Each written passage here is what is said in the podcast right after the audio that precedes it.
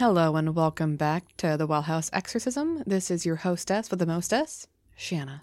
And this is her husband, ready to do some paranormal talking. Does my husband have a name? A husband has no name? We do not have names. That's PJ. Just kidding, it's me. Oh, darn it. You almost got me. You almost had me. So yes, I thought, well, why don't we do something, a quick dive into something fun? We were going to start Gettysburg, but then everyone in our family has gotten sick from COVID. Yeah, should we do a little update on that? We should. However, I just want to say, because of the diseases out there running rampant in our area, we could not get our other two on tonight, which would be Laura and Ray, because Laura especially, absolutely loves Gettysburg. So we're going to do a 5 to 6 part series. We're going to break it down and go over all the ghostly hauntings and the paranormal and the creepy stuff. Mostly the history. And all the blood. Mostly the history. We'll have one episode on the creepy. And the amputations. No, every place that I've chosen has creepy stories that go along with it. So we're doing a creepy thing with each place. Yes. I thought we were doing like a creepy, you know, like so, at the end. Listen, we can't go into too much detail, but I made sure that when I stacked the episodes that I've chosen, at least one of those places, every one of those places has a ghost. So the first episode, you got your thing, which has nothing paranormal to it. Right. My thing and Laura's thing, we have ghosts in those. Nice. Yes. So every episode, this is the Well House Exorcism, y'all. Like, I know, but we've been pretty historical, you know, pretty light on ghosts. I would say Pennhurst is pretty heavy with ghosts. Something with Harrisburg State. Yeah, historical. Yeah, but like it was like 5% ghosts, our talks. You know, we needed the context, and the horror is actually from the things that happened there. You know, not bring math onto this podcast, sir.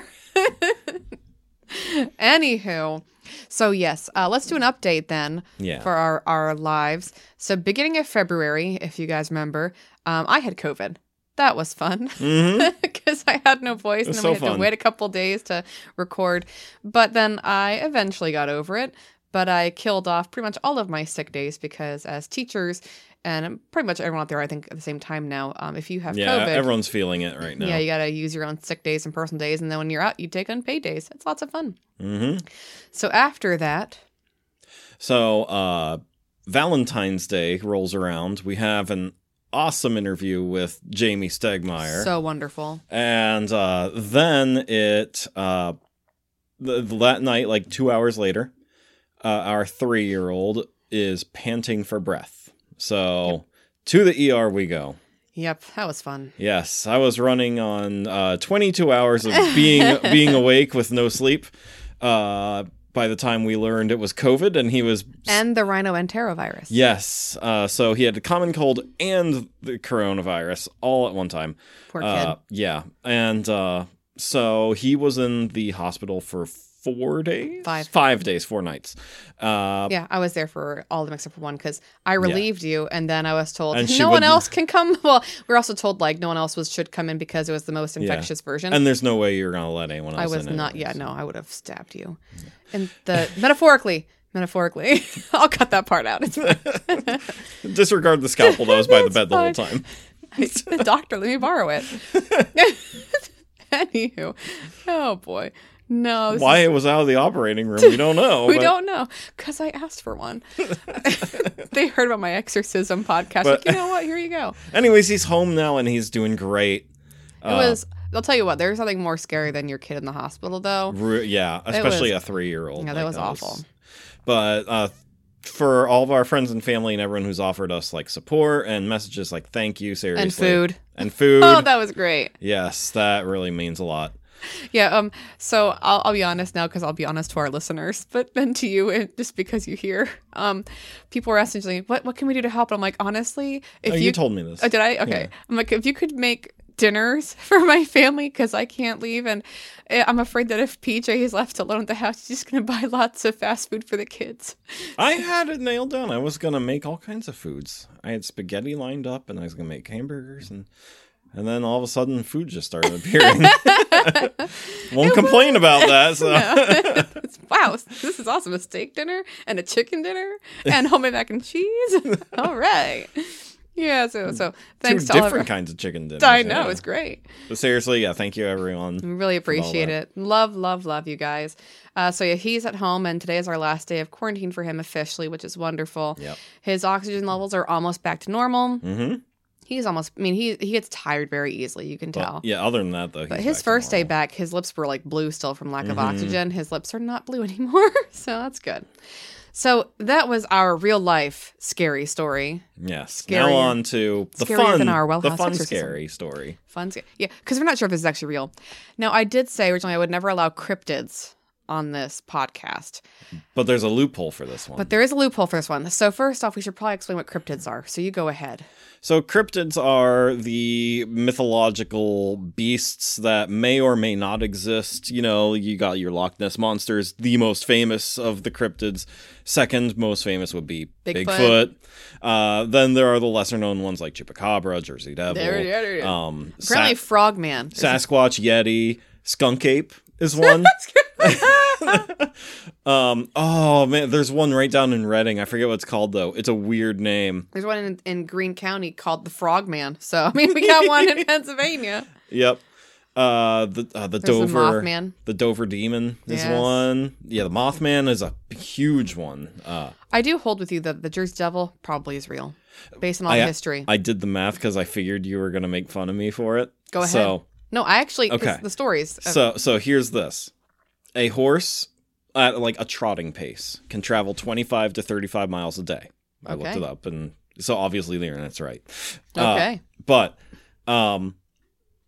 in less than a week, there were sightings. This is back in like 1700s, by the way. There were sightings of the Jersey Devil in New Jersey, and again, in less than a week, in North Carolina. Hmm. This was before a time where word could travel that fast. Yeah. So how was this same weird goat-bat-winged dragon creature... Bat-goat man. Yeah, bat-goat man. Seen 400 miles away in less than a week? Maybe it was an endangered species and now they're all gone. And Napoleon Bonaparte's brother saw it. And see, that's why I think it has to be like legit because like there's actually a name attached. He was like out hunting and he saw it and he's like, "What is this?" I'm not going to hunt that. I'm going to walk away.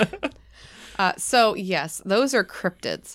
I will not be discussing Bigfoot or Sasquatch on this podcast. Yep.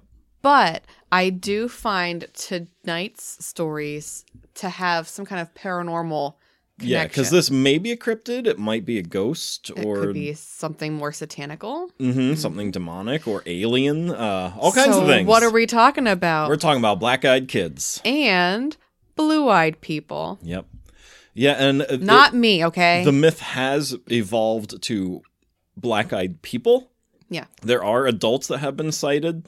It's rare. Yeah, the blue-eyed people tend to be adults, and they're actually called Nordic aliens. Yeah. Because they look very Scandinavian, so we'll get into that. Yep. So, yeah, a lot of people have heard of the BEKs or the black-eyed kids. I find that absolutely horrifying. I never want to see one of these people. Oh, ever. Well, I do want to say that the more you learn about them, the more likely they are to show up, just like the Men in Black. So, listeners, beware. The more you listen to this podcast and research them, the more likely they're to appear on your doorstep. That's part of the lore there. Why are we doing this? Great. I have to go now. Bye. Kids don't open the door if there's knocking. Did I lock the door? No, they're trained. No, don't open the door for anybody except for Mimi and Doff or Grammy. They're trained. All right, we should probably get into this and all right, so and explain. Yeah, let's do the blue-eyed people first, just because they're lesser known and there's so much more for BEKs. Yeah, there's not a lot about blue-eyed people, and this is more your thing, so take it away. Yeah, and I kind of I fell into this by accident because I got a couple new books for my podcast. So I bought a book called "Haunted Hills and Hollows: What Lurks in Greene County, Pennsylvania," and it's written by Rosemary Ellen Guiley. I hope that's how you pronounce it, and Kevin Paul Geely. Yeah, I was a Geely. Thank you. I like the cover, too. It's just so so ridiculous. It's the woods, and there's a UFO, and there's a werewolf, and some aliens. I think this might be a ghost. I'm not really sure. There might be some ghosts there.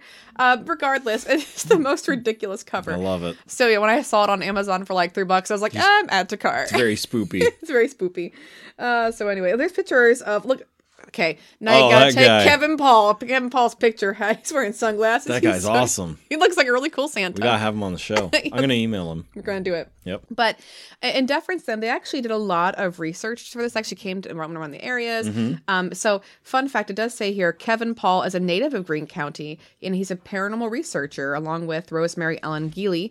So I think that's kind of cool. Like, so they actually do a lot of research with this. So, I mean, research with, paranormal stuff and cryptids. But so when I was looking through this, I was like, what should I talk about? And I was flipping through the book, doing the whole flippity flip sound. And I just landed on black-eyed people. And I was like, no way. I know what these are. And I got really excited. We have family from Abilene.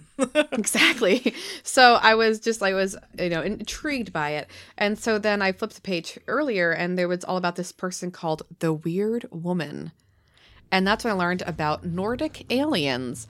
So it's just, that's the term they use for blue-eyed people, but they're called Nordic aliens because they think they're, from that area, Scandinavia. And they have a stereotypical Nordic look to them. I like to imagine that they have come down from Thor and all that kind of, they're in Asgard. But anyway, so most likely they're fictional. Okay, but they're humanoid in shape. They supposedly they're supposed to be gorgeous. So they're very Scandinavians. They have very light blonde hair. They're tall. They're thin. They're just really nicely statured. They look good. They're dressed nicely. Their clothes are always crisp. They look like they are on point, to use our cool terms. All right, but they can be a little bit taller, like 6 to 7 feet, because Scandinavians tend to be tall. But the biggest thing is their eyes are super, super crystalline blue. It's like crazy.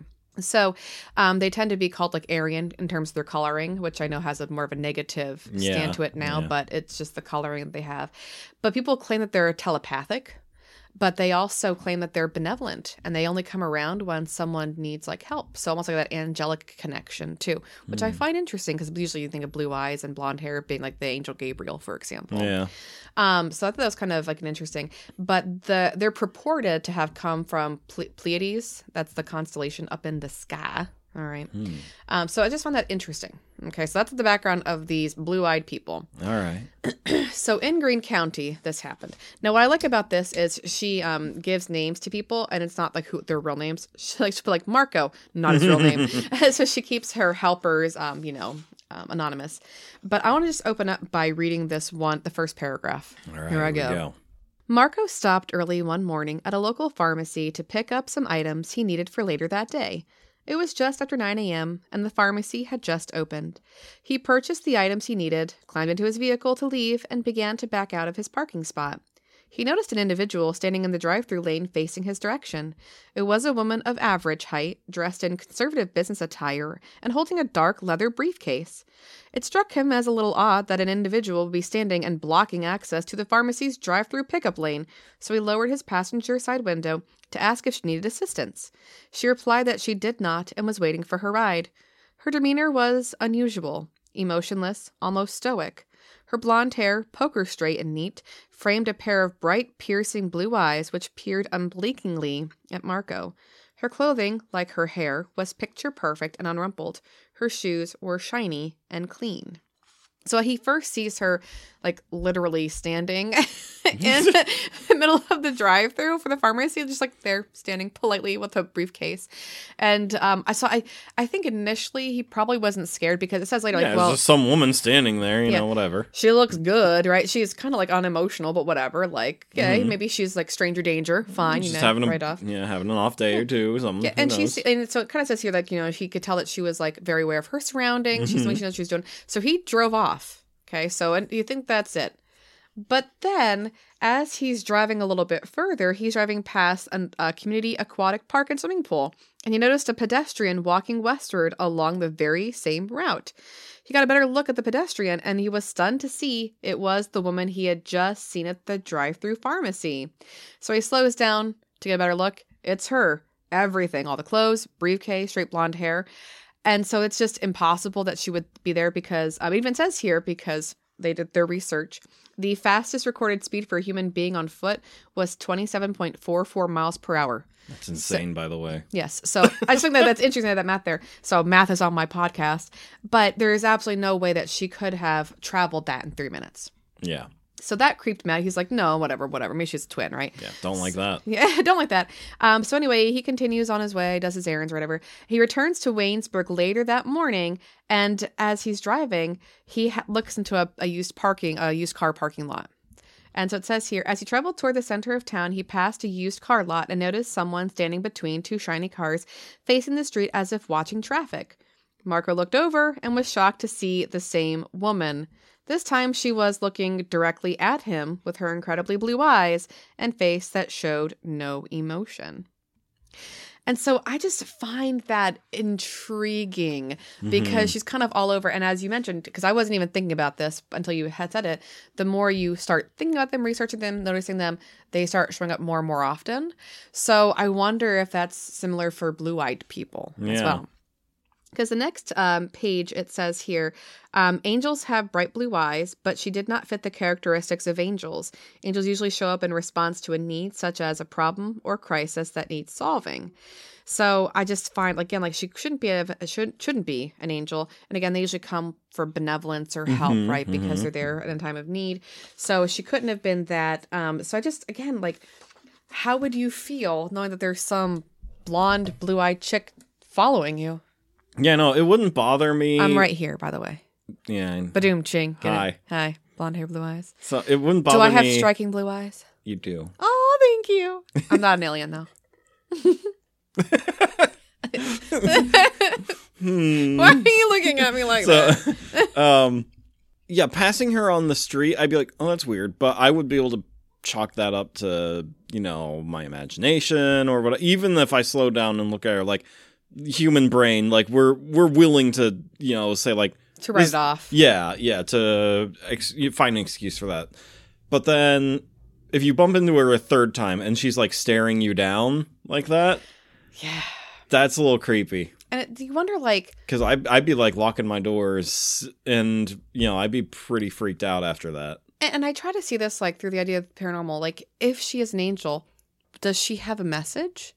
Like, is there a message that he needs to? Because, like, obviously not, because she shooed him away, though. When he asked if she needed help or anything, she could have been like, no, but I have a message for, you know, like, but she didn't. Or is she a guardian angel watching over him? Blocking him from getting. You cannot get your pills. You don't want to come in here right now. Don't take the Tylenol. Listen to me. Well, maybe she's like, no, I'm looking for somebody, waiting for a ride. And she's like, oh, crap, that was my ride. I got to go get him. And she's like running after him. And she goes to the used car lot looking for a car to hop in to go find him. Maybe it was. Maybe there's some guy who looks like him, and she keeps finding him like, dang it, wrong guy again. I just have one message to give this one guy.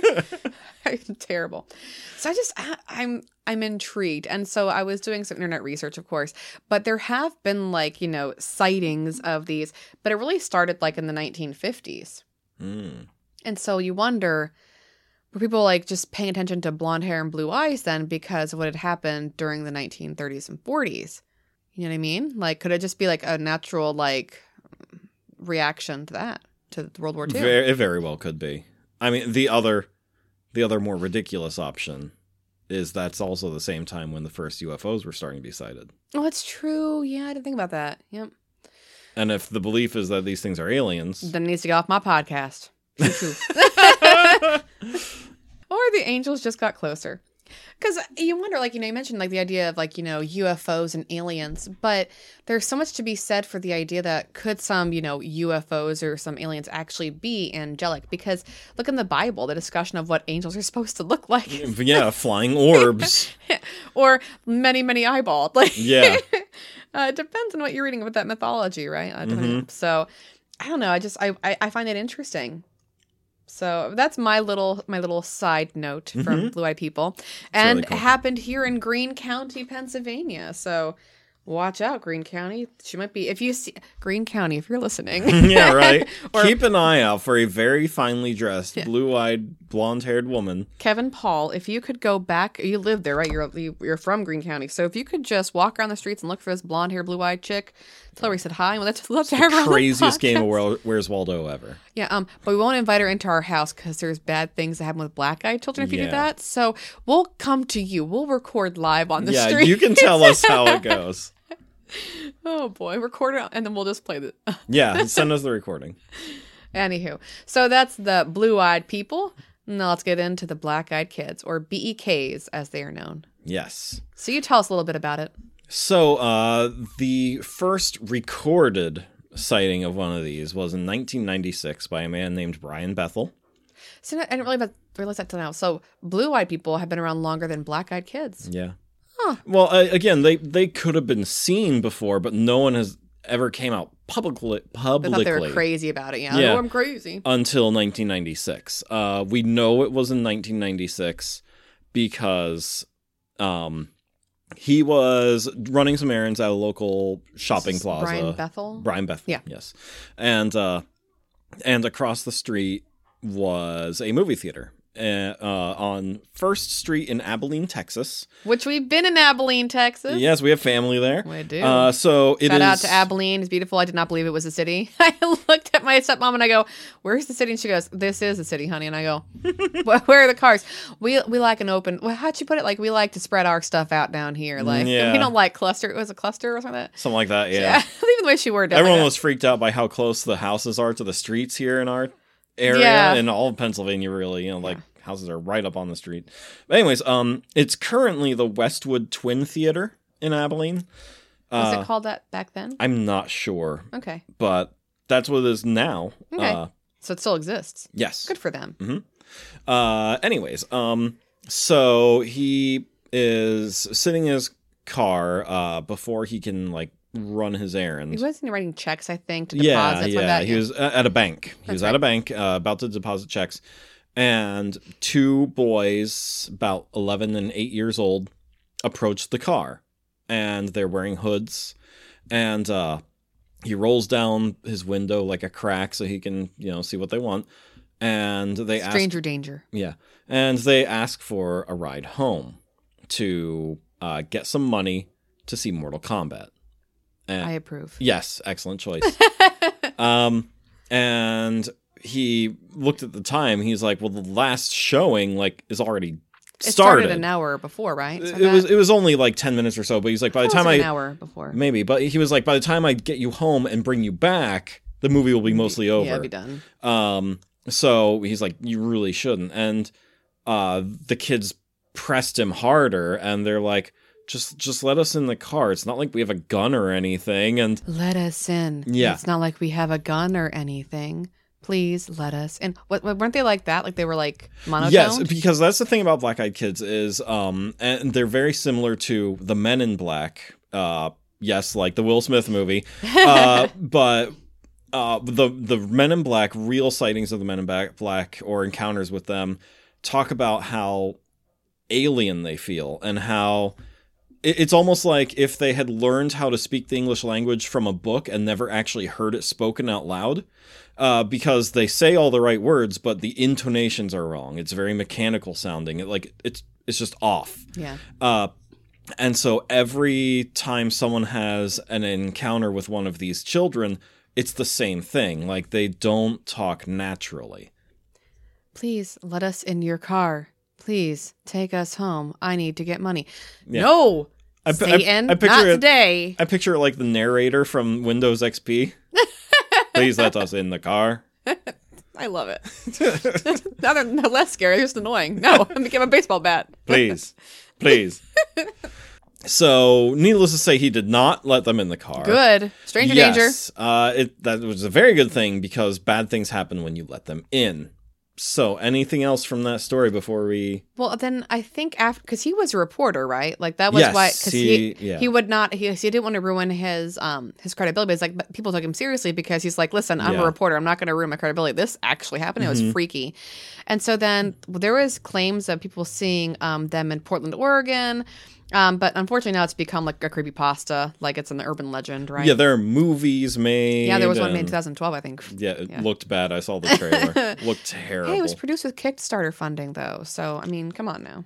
Props to them. Hopefully, like, it won some awards and they were able to, like, try something with a bigger budget and make a career out of it. But that movie looked rough. There was during one week in September 2014, the British tabloid Daily Star ran three sensationalistic front-page stories about alleged sightings of black-eyed children connected to the sale of a supposedly haunted pub in Staffordshire. British tabloids, when this hit, like they exploded with sightings. Oh, really? Yeah. I learned that in my research is that like a lot of stuff happened or came out in England is where like with people like, oh yeah, this guy saw black eye kids, so do we. Yeah. But there was one story in Vermont of a couple who a small child was knocking on their door late at night, and he just asked to use their phone to call his parents. So I think that's actually in this book. Yeah, so there are a couple different variations of the story. Well, I just in this book, we actually have Bethel's story, so I have all the connections, things that we got wrong or we weren't sure about, so. Yeah, where there's, like this story repeats for many people of, like, kids asking to come in and use the phone or just to come in and wait for their parents. My parents will be here soon. I just need somewhere to wait. And they said, please, I need to come in. Please let me in your house. I need to make a phone call. Please let me come in. It's almost time. Yeah. For what? Please go away. Oh, my gosh. And so this one in particular, the kid comes into the room. They let him in. What? No. Stranger danger. Stay on the porch. He had a hat on, and he was kind of like looking down. They're like, oh, my gosh. Like this little. He was like 6. You need to get out of my house. And so they bring him in, and he just stands in the middle of the living room with his head down. I finally got here. Time. What do I do? And meanwhile, the wife leaves to make hot chocolate for him. And when she comes back, the husband is sitting on the couch, like across from this kid. And his hands are covering his face because he's suffering a massive nosebleed. And he's saying, get this kid out of the house right now. Yeah. And he's like, I don't feel well. And then power goes out. And as the power goes out, the kid says, oh, my parents are here now, and like leaves, like just like leaves the house, and they see him like get into a car with two grown men, and they drive off. Then like a series of terrible things happen. One of them got skin cancer. They found their cat in a pool of blood in the same exact spot where the child was standing. Yeah, nope. Well, here's a different story I just looked up. Mm-hmm. So after the Abilene, story, people started being more honest. So it says, there was one that happened in the middle of nowhere, Vermont. An elderly couple heard the sound of 3 loud knocks on their door. They opened the door and saw 2 children, a boy and a girl. Parents will be here soon. May we come in? What? No one talks that way. The children did not make eye contact and just stood there in the doorway. The elderly couple were hesitant, but after a while, they let the boy and girl inside. The kids settled themselves on the couch. The wife made some hot cocoa, and the husband asked them questions that went unanswered. They just sat there and didn't talk. When the wife returned, she noticed her cat was scared and angry with those kids, and they said, may we please use the restroom? So the wife looked at the kids, and she finally saw them. The children's eyes were as black as a starless universe. She directed them to the bathroom and returned to her husband, who was covering his face with his hand. Mm-hmm. He's like, did you see their eyes? And, of course, blood came out of his nose. So that's your story there. So, yes, power went out suddenly.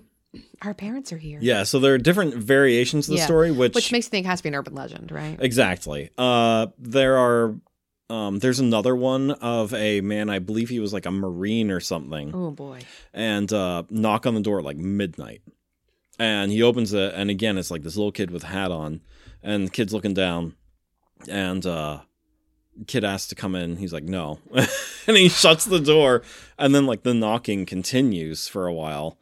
And the next day, as he leaves, the kid is standing outside his apartment complex, because he just thought the kid was like from someone else in the apartment, you know, like just being an idiot kid. And but the kid was just standing in the parking lot by a dumpster, watching him as he drove away. See, and when he came back, with them watching, like, what's interesting, right? And when he came back the that evening, the kid was still there in the same spot. And see, like, you have to believe him, like, because if a Marine wouldn't be easily scared, you know. Yeah, I just wish there were more, because all these are like, well, there's this guy, you know, there's this couple. The Brian Bethel's the only one who actually comes out and says, it was me, I saw this. Everything else is like, oh, I know this person. I heard this from Joe down the street. Yeah, I heard, there's the story of this couple and this happened to them. So what I find interesting, before I read from the book, is, you know, why are we discussing this on a podcast for ghosts? And I just... the whole idea that they ask to be let in, like they don't just walk in your house. That's huge and so much mythology. Yeah, but I just, because there's so many different variants of what they could be then. You know, the idea of like, aliens, of course. Mm-hmm. But like I'm drawn to not vampires, although like that's a vampire. That's big in vampire lore. But what I find interesting is like, it makes me think like satanic. It makes you think that they are demons. Well, there are stories of them having like weird talon feet too, which... feel like sounds very demonic, creepy things like that. The whole complete, because the reason why they're called black-eyed kids is they have no whites. There's no whites to their eyes, no color in their irises. It's just 100% black from lid to lid. I like to think of Supernatural for that. That's actually not a bad way to visualize it. Yeah. Well, and like that's why I think like and Supernatural, while like it can be campy, I love it. But like they do so much research to write those episodes. And yeah, they definitely like delve into a lot of supernatural lore. Like they talk about in the Enochian language and Aleister Crowley and all of it. Yeah. And while they weave it into their own storyline, which totally makes sense. I know that. Yeah. Like, Aleister Crowley is a comedic relief role for most of it. And Gabriel is like Loki. But I think it's really interesting because that's how they perceive, demons, and the demons just can't like take over. Like you have to invite them in, that kind of thing. Like and that's very true. And people can be possessed, right? And like they didn't say like, please, demon, come into me. But usually you get possessed because you do something that kind of opens you up for a possession, or you're weak in some way. And I don't mean that like negative, like for example, our son Eli, because he had a speech impediment, he couldn't defend himself. Yeah, so the demon wanted to whatever. Moving on from that sadness. But it feels to me demonic where you have these entities asking to come in. And so what are you inviting into your home, and can you get rid of them? Because when I was perusing the story then of that couple in Vermont, for weeks afterward, they had house issues. And like, so there was like things breaking. I mean, you name it, things were happening in their house and around their house and in their lives. So yeah. There's a book out. I haven't read it. I just saw it in my research. Yeah, on Amazon. What? On Amazon? Yeah. Yep. But it's called I'm paraphrasing. I don't remember exactly what it's called. It was like, but it's called My Experience with Black-Eyed Kids and My 3 Months of Hell. 3 months, yeah. So, yeah, like every time someone interacts with these things, like bad stuff happens all the time. And 3 is a very religious number. Yeah. So isn't that interesting? But so, I hold that they're probably demonic. Yeah. What do you think? I'm not sure. Like I would probably say demonic. Yeah. Because I can't imagine it be anything else. Like I understand why people would say alien, because the whole Men in Black thing, like they are very similar to Men in Black in how they act, and again the speech patterns and everything. Because, again, the Men in Black talk just like that. Like the Roswell family, the family that like discovered the Roswell crash, they were badgered by the Men in Black for a long time. Oh. And the one thing they always talked about was how weird these people were and how did the Men in Black have black eyes, though? No. So they just wore black suits and everything. So like there's a theory that they're like the children of the Men in Black or, well, then they're losing their kids. Seriously, get a daycare. Because people have seen Men in Black daycare. You know, like the one story, you know, like they have seen these, you know, men that the children like quote unquote belong to that like get into their cars and drive away when they say my parents are here. Well, like because most of these kids, they're supposed to be kids, and their age is like 6 to 16 usually. Mm-hmm. Yeah, not too much older than mid teenager. Yeah. You know, I it's fascinating. Yeah, so I understand why people would say alien, but it doesn't make sense to me that that would be alien. I would definitely say demonic. Plus, I don't see a UFO in the air, so. So the question is, do you believe the stories? Well, I'm not done yet. You're not? Okay. Because there's black-eyed people were seen in Greene County. Mm-hmm. All right. So just to go back for 2 seconds, the whole story with Bethel. So it was 9:30 at night. Like I said, he was running an errand. The two boys were odd, and he said he gauged them to be between ages 10 and 14 tops. So they were, as you mentioned, kind of young, but those are the ages he kind of gave. He even mentions like the clothes they wore, like even that the details, like very, very detailed. Something else that I'm sure you'll see in there is that like every single time someone sees one of them, immediately like red flags go off in their brains. Yeah. Like get away from, you know, like danger, you know, get away from these things. Survival instinct kicks in. Yeah. Yeah. So yeah, we have him asking to go to Mortal Kombat. He looked up and he noticed that it had been like, you know, it's already started an hour ago. It says here, as he hesitated, the taller boy grew more insistent and demanded that Bethel let them into the car. It was then that Bethel noticed that the youth had solid black eyes. He floored the gas pedal and sped off. Good for him. Good. I'd be out there. Yes. And so after that, of course, we have the explosion of BEK sightings. Now, of course, it does mention here that, one young BEK knocked on a door and asked the residents for ketchup for his apple. So like there's some crazy sightings. I think that was the Marine one. Oh man, I want to say that's how it started. Oh, my gosh, could you imagine? Ugh. All right, but that of course it has mutated almost into the idea of like these becoming adults. So it's not just children; it's also adults now too. It says here, people who had encounters with black-eyed people reported ill effects afterwards, sudden onsets of illness, runs of bad luck. So it's like this like Grim Reaper is like hanging upon them. So what happens here, I guess, in Pennsylvania? Mm-hmm. Okay. So it says here, as we mentioned in the introduction, mysterious phenomena remain consistent throughout the ages, but adapt to changes in society and technology and acquire new names. The black-eyed people have a great deal in common with men in black, who harass mostly UFO researchers and witnesses. They, too, exhibit bizarre behavior and leave behind them a toxic trail of mishaps and illness. MIBs came along with the modern UFO era post-World War II. But their roots also go much deeper. Looking into history, we find many accounts of, quote, dark ghosts or, quote, dark mystery people who have the same quirky behavior, appropriate for the times and ill effects.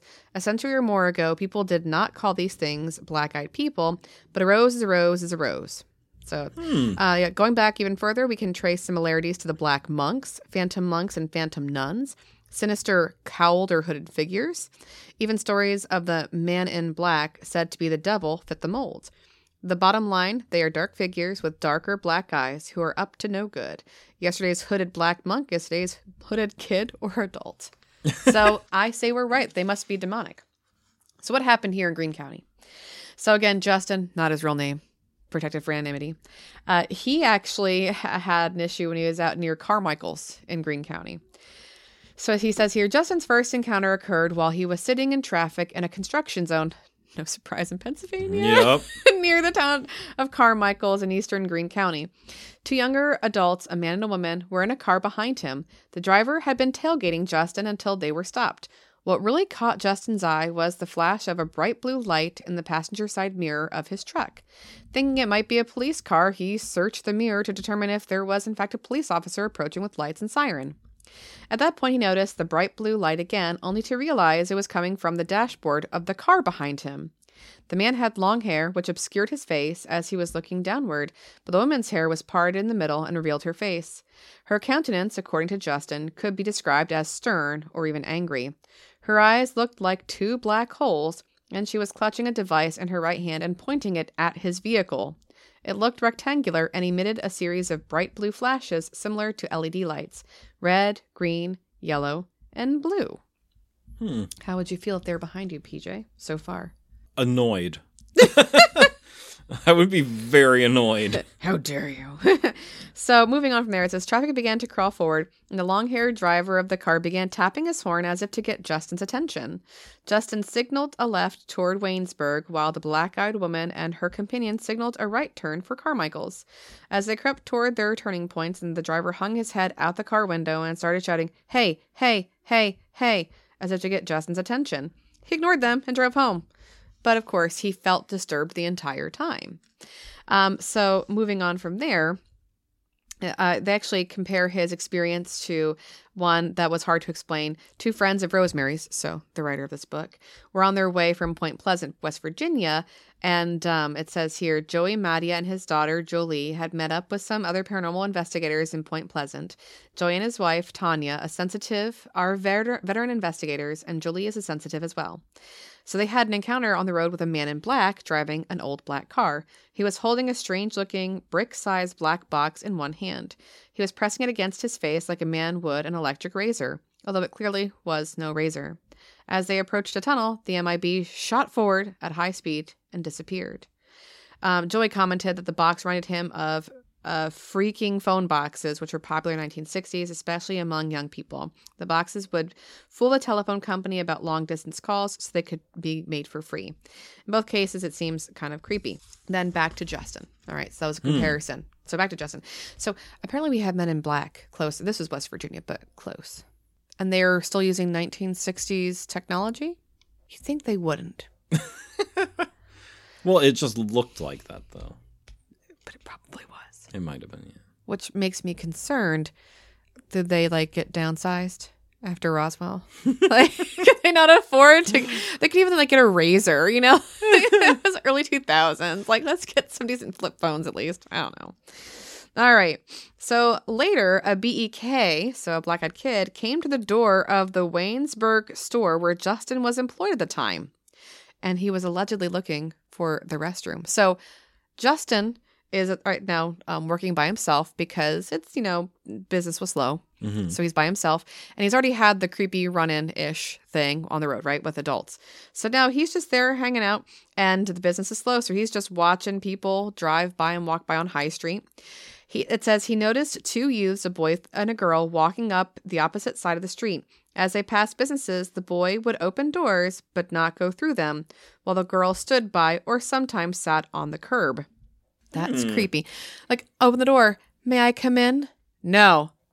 Oh. Okay. Is that what was happening? I'll just sit here. Please let us in. No, thank you. We're closed for you. Anyway. So it says, Justin had the impression that the young man was opening doors and asking a question of those occupying the buildings. Again, may I come in? No. The two soon approached Justin's door, and following the same pattern, the young man opened it. Justin described him as a medium height and about 13, 14 years old. He was not tan, as if he had been outside much, but rather his skin was pale, sort of ashen gray. So, yes, alien-esque, if you ask me. His hair was curly, and his clothes were nothing extraordinary. His eyes, however, were black as coal, with no visible whites or pupils. Yes. So Justin, of course, is creeped out because it felt like you're staring into that black abyss again, right? Yeah. And the young man says, "Do you have a restroom? Do you have a restroom? May I come in? Do you have a restroom? May I use your restroom?" Who ate a discotheque? Like, yeah, and it's like they know English, but they don't understand it. Je veux la fenêtre. It's like, you'll have to say it 5 times, honey. If you said it once, the answer would be yes. But now it's like, you know. Do you have a restroom? Do you have a restroom? But without any inflection. I know. Well, maybe they're just trying different inflections. Do you have a restroom? Do you have restroom? Do you have restroom? Do you have? No, it's just, no. If they ask it one time, like, you know, it's in the back. Ask it 5 times. You know what? No. I do not, because you creep me the heck out. Bye. Every time I hear about black-eyed kids, this, I don't know how many of our listeners are going to know this, but from the first two Max Payne movies, there is this show in the game called Sender Unknown. Sender Unknown. And this guy is being haunted by a hallucination of a pink flamingo. And the flamingo talks like these black-eyed kids. And the big thing it says... like its catchphrase that it says all the time is "Mirrors are more fun than television," and so every time I read about BEKs, I just picture that voice and that phrase. Oh boy! But that's how I picture them talking because it's very similar. That mechanical, you know. Do you have a restroom? May I come in? So. Right away, Justin felt fearful, so he had that that kick in the like a survival instinct, if you will. Now it says here, Justin was fearful of the young man with the coal black eyes. He was momentarily unable to respond, perhaps to the shock of once again seeing a black-eyed person. Quickly recovering, Justin suspected what the young man really wanted was access to the building. Can he walk through the door? Because he has access. I don't understand. Anyway, his request to use the restroom was denied. Justin suggested he use one of the public restrooms he had already passed, which seemed to anger the young black-eyed kid, but he and his female companion went on their way. So, and it goes on to say that Justin, like, had never believed in BEK stories, but after that, like, seeing them in quick succession, he's like, you know what, maybe. But in keeping with all the other encounters, of course, Justin had some misfortune. So following all the different stories, it says after the traffic encounter, he suddenly became quite ill, requiring extensive and expensive medical tests to determine the cause, which is kind of sad. And then after the restroom incident, so he got, you know, had those issues after the car, after the restroom incident, it says he became violently ill within 4 hours and was quite sick for the next 48. Well, it very well could have been, you know, food poisoning. It was just interesting because no one else got sick. It was just him. Yeah. So, right here in Pennsylvania, we got our own black-eyed kids and blue-eyed people. Yeah. Another neat story. And some brown-eyed people, too. Hi, PJ. Hi. Another neat story that I read. Is it neat? It's neat. It wasn't from Reddit, but it was a similar message board site. I think it was Quora. Okay. Where this girl who knew what BEKs were got a knock at the door, and being smart, she looked through the keyhole or the peephole and saw like a BEK on the other side. Immediately, she saw the black eyes, and she was like, "No, I know what these are." And she like locked the door and went to her room, shut that door, closed it, and just sat in her bed and like. There was knocking for a while until finally, like, it left. And she's like, I didn't sleep that night. No, yeah. Are our kids quiet upstairs? Hey, guys, don't open the door. Hey, are you kids? Oh, crap. Yep. We just got back from the hospital. Now we have BEKs in our house. Dang it. So then the question is, like, would they then – do we think they're demonic? You know, because I – right. Because you asked me, like, but before I went to stories, like, do I believe in them? I believe in the demonic. I believe anybody can be possessed, you know? So, like, I'm not going to say there aren't BEKs out there. It just hurts my soul to think that, you know, you have these children who are possessed. You know, like, that's what bothers me. Are they possessed, or is it just something taking the form of one? You know, that's what I'm thinking it is. But if something can take the form of something else, wouldn't they make the eyes look normal? Like, if you can look like a human, you don't get the eyes wrong. I don't know. Yeah. So now I gotta do some more research. This is a weird one. Like, this is probably my favorite of the, like, cryptid weird stories. Is it or isn't it? Just because of how creepy it is. It's incredibly creepy. Well, and I feel like going back to this book, you know, so good job to Rosemary Ellen Guiley and Kevin Paul here. You know, looking at history, I'd like to do more research on dark ghosts and dark mystery people. And, of course, to the hooded figures and those, you know, phantom monks and the black monks. I just find that to be interesting. So could it be something like in the Catholic past, you know, that monks that turned... negatively. You know? Yeah. So, I mean, I could see that. Yeah. I mean, look at the Catholic Church. And I'm Catholic, but we got some pasts, you know? Yep, that's for sure. So, like, maybe it is corruption. But again, like, children. Why kids? Why kids, PJ? easier to get in. You feel bad, you know, that innocence there. You know, you're more willing to let them in. See, I never ever once thought that these things were real kids. That's true. Yeah, because they just kind of disappear. Right. There's some kind of creature. They're not human, whatever they are. They don't act human. They don't look human. Maybe they're like some kind of cool parrot, because parrots can mimic human voices, right? Yeah. My new favorite parrot is Kiwi. It's a new brand of parrot. It looks like a people. Looks like a people. A humanoid parrot. Well, because I'm watching that Kiwi the parrot, you know, on Facebook. Shout out to Kiwi the parrot. You're the best. Oh, it gets me through the day. Who's a good baby? I can't. Oh, see, now I'm less creeped out because I thought about Kiwi. If I watch some more Kiwi videos, I can go to bed tonight and not, you know, have nightmares. Yeah, I was listening to another podcast about this. I don't know if I want to say their name, because I don't know if I like their podcast. But I listened to one. This is back in the day too. Last Podcast on the Left. They did a really good one. Yeah. But I was listening to a different one, and I have my back to our front door as I'm listening to it, and the whole time I like keep glancing over my shoulder at the door, because it's just a creepy subject. There's something about it that makes my skin crawl. Like, when do they go away? Because like our front door is glass, and then there's more glass. Like, well, that's the thing is, yeah, exactly. So then over there, yeah. And that's the thing is, like, they will linger and try for a while, from what I've read. Like, not too long, but they will sit there for a while and try. So you got the holy water, and you just squirt them in the eyeballs. So we also have Mormons that show up. So like, it is what it is. Yep. All right. So that's all we have, though. So yeah, we don't know if they're ghosts. But do you believe that these are real sightings? Because we only have one, like, confirmed sighting. So how do you feel about this? Until Bethel says that he did not see them, I believe him.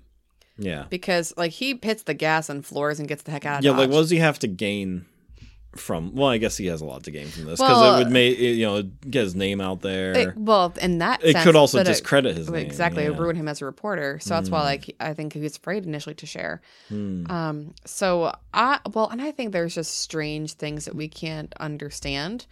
And we live in a house that we know we didn't believe could have anything terrible at first, you know? So yeah. I think since, you know, circa 2009, 10. Yeah, I was 2006 we started dating, right? Yeah. Like, since then, I've become more open to the idea that there's a demonic presence in our world. And so I would say that it's plausible. Mm-hmm. But I would say they're more demonic, like more vampiric kind of idea, like where they have to be invited into your car or into your house. And what's to say that when you invite them in the house, you then become a black-eyed person or a black-eyed kid. Yeah. Maybe that's how it works. See, I don't remember if it was BEKs or if it was a different, like, American cryptid. Yeah, cryptid. There was a Native American tribe that had lore of, like, a wanderer would enter into the tribe and corrupt several members of the tribe and, like, wander off with them. Yeah. So we look at, like, this book shows you too, like, the idea of historical accuracy and, like, looking in our past. If these things have existed, you know, for hundreds of years, then I could see them being around Native Americans too. And what's interesting is, if you look at our history, what I find so fascinating is that there is these archetypical stories that exist across different groups that never interacted. You know, you have the Native Americans who have the sky world, and the female falls through because she's, you know, she falls through. Whole different story. And she creates the world, and she gives birth to two children, blah, blah, blah, the whole thing. I should say mom, grandma, and two kids. So, like, there's the whole world's created by a female. And so very similar to, like, you know, our idea of God and the Virgin Mary and having good and bad. I mean, so it's just very and they, of course, they have this tree of knowledge too. The Native Americans had never met Christians because they predated that. different countries across a vast ocean. So you have all these different groups that never interact, and they have these very, very similar stories. So it makes you wonder, you know, and it makes you have to realize that maybe there is something that's demonic that is walking and prowling about the world for the ruin of souls, to kind of quote the St. Michael's prayer, yeah. Right? So so they have to exist, whether they're black-eyed kids or if this is something demonic. Like I believe in the demonic because I believe in the holy. It's mm-hmm. part of our religion. Yeah. So I'll tell you what, though, if I see any black-eyed kid on my porch, I'm gonna get my baseball bat, the holy water, and so if anyone tries to punk me and like put some black contacts in their eyes to scare me, talking to you, Kyle. And you know what? I'm going to take care of business. In Cherokee lore, they're called the Moon-eyed people. Moon-eyed? Because that's white. Because they're unable to see during the daytime. So they traveled at night. Okay. And a lot of these sightings happen in the evenings. Yeah, American legend. Undoubtedly, this is from ancientorigins.net. So it's a .net. Take it with a grain of salt. But there are other websites to talk about, too. I'm just using this one. Undoubtedly, the most mysterious of all Native American legends is the story of the Moon-eyed people, mysterious white men that warred and intermingled with the Native Americans long before the Europeans arrived, mostly the Cherokee. And the Cherokee would frequently have to drive them out. Here it is. So the legend says these men, ostensibly white, were unable to see in the daylight, and that they warred with the Cherokee. The latter expelled these wretches, and wretches is in quotes. That must have been a term that they used for them. They expelled these wretches and settled in their lands, where they remained for generations after. Yeah. And again, completely different area, different country, across vast ocean. No way they could have had this. So there is a I just really believe that there has to be something, that these have to be something satanic. It has to be demonic that is just walking. Or is it tied to the land? Is it like a... Well, they want to go watch Mortal Kombat, so I'm going to go with them. Probably not. I don't know. Yeah. And why Greene County? Why are they going over to Carmichael's? They don't have to. Anyway, so we have a creepy thought from Kyle. We're going to kind of round out our evening with him. Usually we put him in the middle, but we're going to round out our evening with him. Yeah, our conversation was a little too lively. We just... I think it just it all worked nicely together. Yeah. We mentioned history, so we're going to go back to Harrisburg State Hospital because Kyle has his creepy thought. All right, here we go. I thought it would be a good idea if we turned Shanna into the girl. I thought it would be a good idea if we. I thought it would be a good idea. I thought it would be a good idea if we into the girl from Ringu. This is bad. This is really bad. It's a Ouija. I love it. Yep. Every time he says this is bad, this is really bad, I'm like, yeah, that intro's rough, but it's so good. It's a Ouija. What I missed, though, is him going, girl, you in danger. I miss that. So many of the places that you've covered start out with the best of intentions. They start out wanting to help people. What is it that makes them go so wrong, though, and turn dark? Is it apathy, malevolence, prejudice?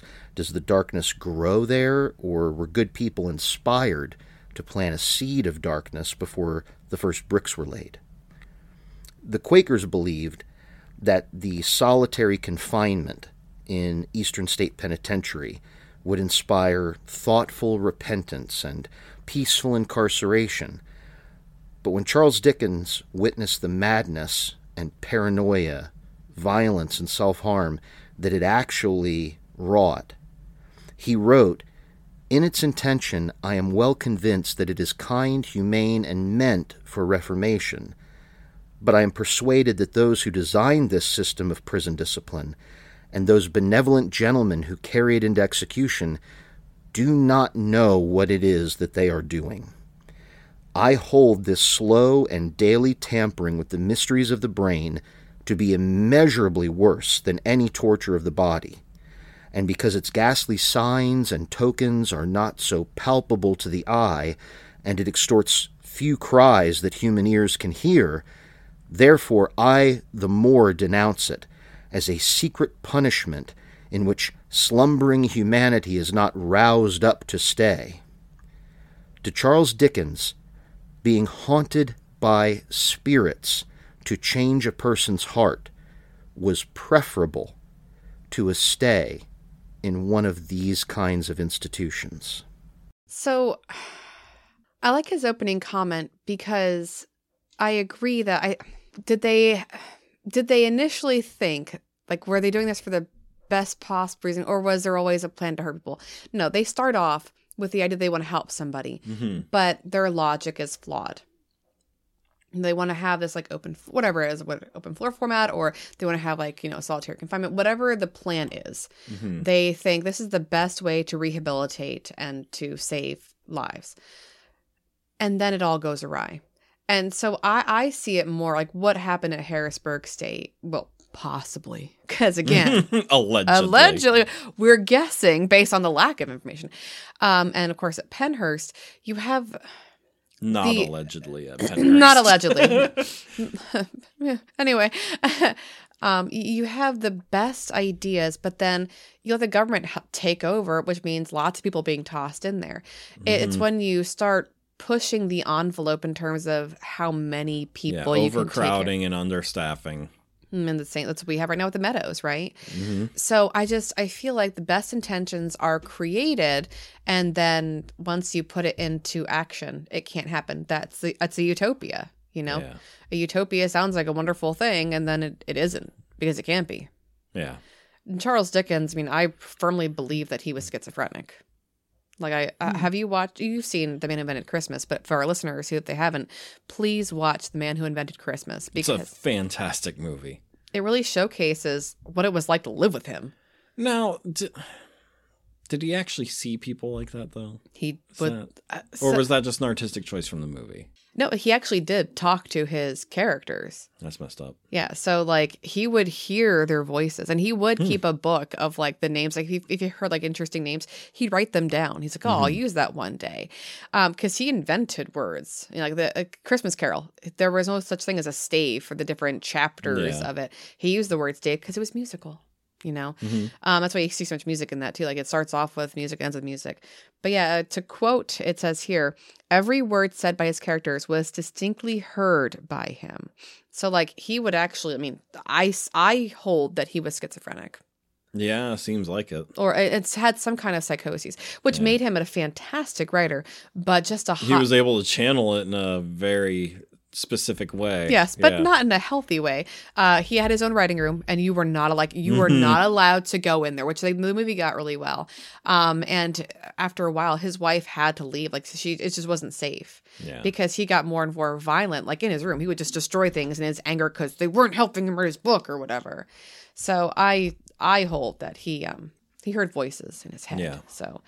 So in any case, like maybe what he saw there, maybe it scared him because he could be living there if he hadn't channeled his work, as you said, correctly. So I don't know, it's just interesting.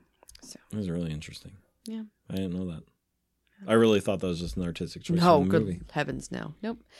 But yeah, he would write, he actually wrote about it. He wrote that he saw the people too. Yep. But his friends said they recalled him saying that he had heard his characters speak and he would talk to them. I mean, again, like you're walking past his working room and you hear him yelling at Scrooge, please shut down and be quiet. I got to get this done. And everyone's like, oh, he's just working again. That's why like in the movie, the one maid comes in to deliver. He's like, you're not supposed to be here. Yeah. And so she gets, like, he wants to sack her because she came into his room when he was trying to work. So no, he wrote beautifully, but he was very much a troubled soul. You know, that's why he and Poe were such good friends, because they understood each other. Yeah. Because I think obviously Poe had some problems too. Yep. So in any case, Kyle, thank you. I think they start with the best intentions, but then too many fingers, too little of a pot. People want to make money. You know, there's just the humans are fallible. Yeah. I don't know, but yeah, like in terms of Pennhurst, I guess even Harrisburg too, like it's, I think a lot of it is just laziness too. Like we have these people, where we put them, let's just shove them over there. You know, like it's apathy mixed with laziness, mixed with, and we talked about this in Pennhurst too, like the reluctance to accept change because change means work. It's a lot of work to really change something, especially in terms of bureaucracy and things like that. It's even more work than... Yes. If it ain't broke, don't fix it. Yeah. Like, just for an individual, it takes a lot of work for change. For a whole community, like, that's a mountain of work. Yep. And it's just so much easier to ignore it and shove it off to the side. You ignore it until you can't, and then you fix it with the cheapest duct tape you can find, to use that metaphor, right? Yeah. I feel like if you're doing it by yourself and you're helping somebody, you are more invested in helping.